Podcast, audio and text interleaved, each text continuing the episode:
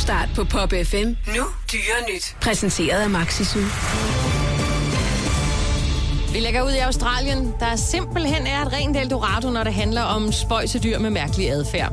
Australien er nemlig også hjemsted for wombats. Det er et 30 kilo tungt punktdyr med korte ben, og som vi nu kan berette, et godt tandsæt. Forskere fra University of Queensland har gennemført et studie af de nataktive dyr for at finde ud af, hvad de egentlig render og laver, når solen er gået ned, især omkring paringstid. Og særligt hunderne har vist sig at have en pussy tilbøjelighed. De flakker mere omkring, sandsynligvis for at finde velegnede bejlere, og de efterlader sig duftspor af højkoncentreret urin i samme periode. Og når hannerne så gør kur og gerne vil pare hunderne, så trækker hunderne det sidste kort i paringslejen. De bider simpelthen handen i rumpen.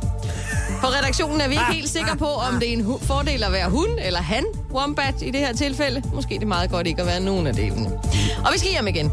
I Danmark har vi omkring 60 fastboende sommerfuglearter, og derudover kommer flere på besøg. Men mange af arterne er truet, fordi deres levesteder ødelægges af opdyrkning eller tilplantning. Så nu har Danmarks Naturfredningsforening lanceret en kampagne, der hedder Sommerfugleeffekten, der opfordrer haveejere til at gøre deres haver sommerfuglevenlige.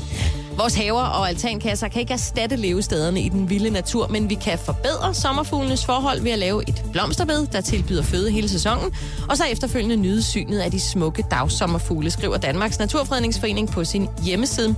Hvis du har lyst til at tiltrække sommerfugle til din have, så kan du tilmelde din have som giftfri have og få en gratis sommerfuglepakke med posten, og det kan du læse om, hvordan på dn.dk. Vi slutter under vand, hvor hajer har lært at sætte pris på jazz. Lyd har alle dage været vigtig for havdyr, men at jazzmusik lige skulle være sagen, det er en ny opdagelse. Det er forskere fra Australiens Macquarie University, der har fundet ud af, at hajer har en bredere smag i, mu- i musik, end man skulle tro, fortæller netmediet Mashable. Hajer bruger lyd til at navigere efter, til at kommunikere med og til at finde føde- og skjulesteder. Og derfor har forskere forsøgt at lære hajerne, at jazzmusik forbindes med en lækker snack. I et bassin blev der spillet musik i et hjørne, og når hejerne svømmede derhen, udløste det en belønning. Forskerne forsøgte også at præsentere to slags musik samtidig, nemlig jazz og klassisk, for at se, om dyrene kunne skelne mellem genrerne. Det kunne de ikke. Det var tydeligt, at hejerne vidste, at de skulle gøre noget, når musikken spillede, men de kunne ikke finde ud af, hvad de skulle gøre, fortæller Colin Brown, som er en af forskerne bag forsøget. Her på redaktionen er vi bare glade for, at det er lyden af jazzmusik, hejerne har lært at forbinde med mad, og ikke lyden af svømmefødder og strandtennis. Dyre nyt. Præsenteret af Maxisu. Kærlighed til kæledyr.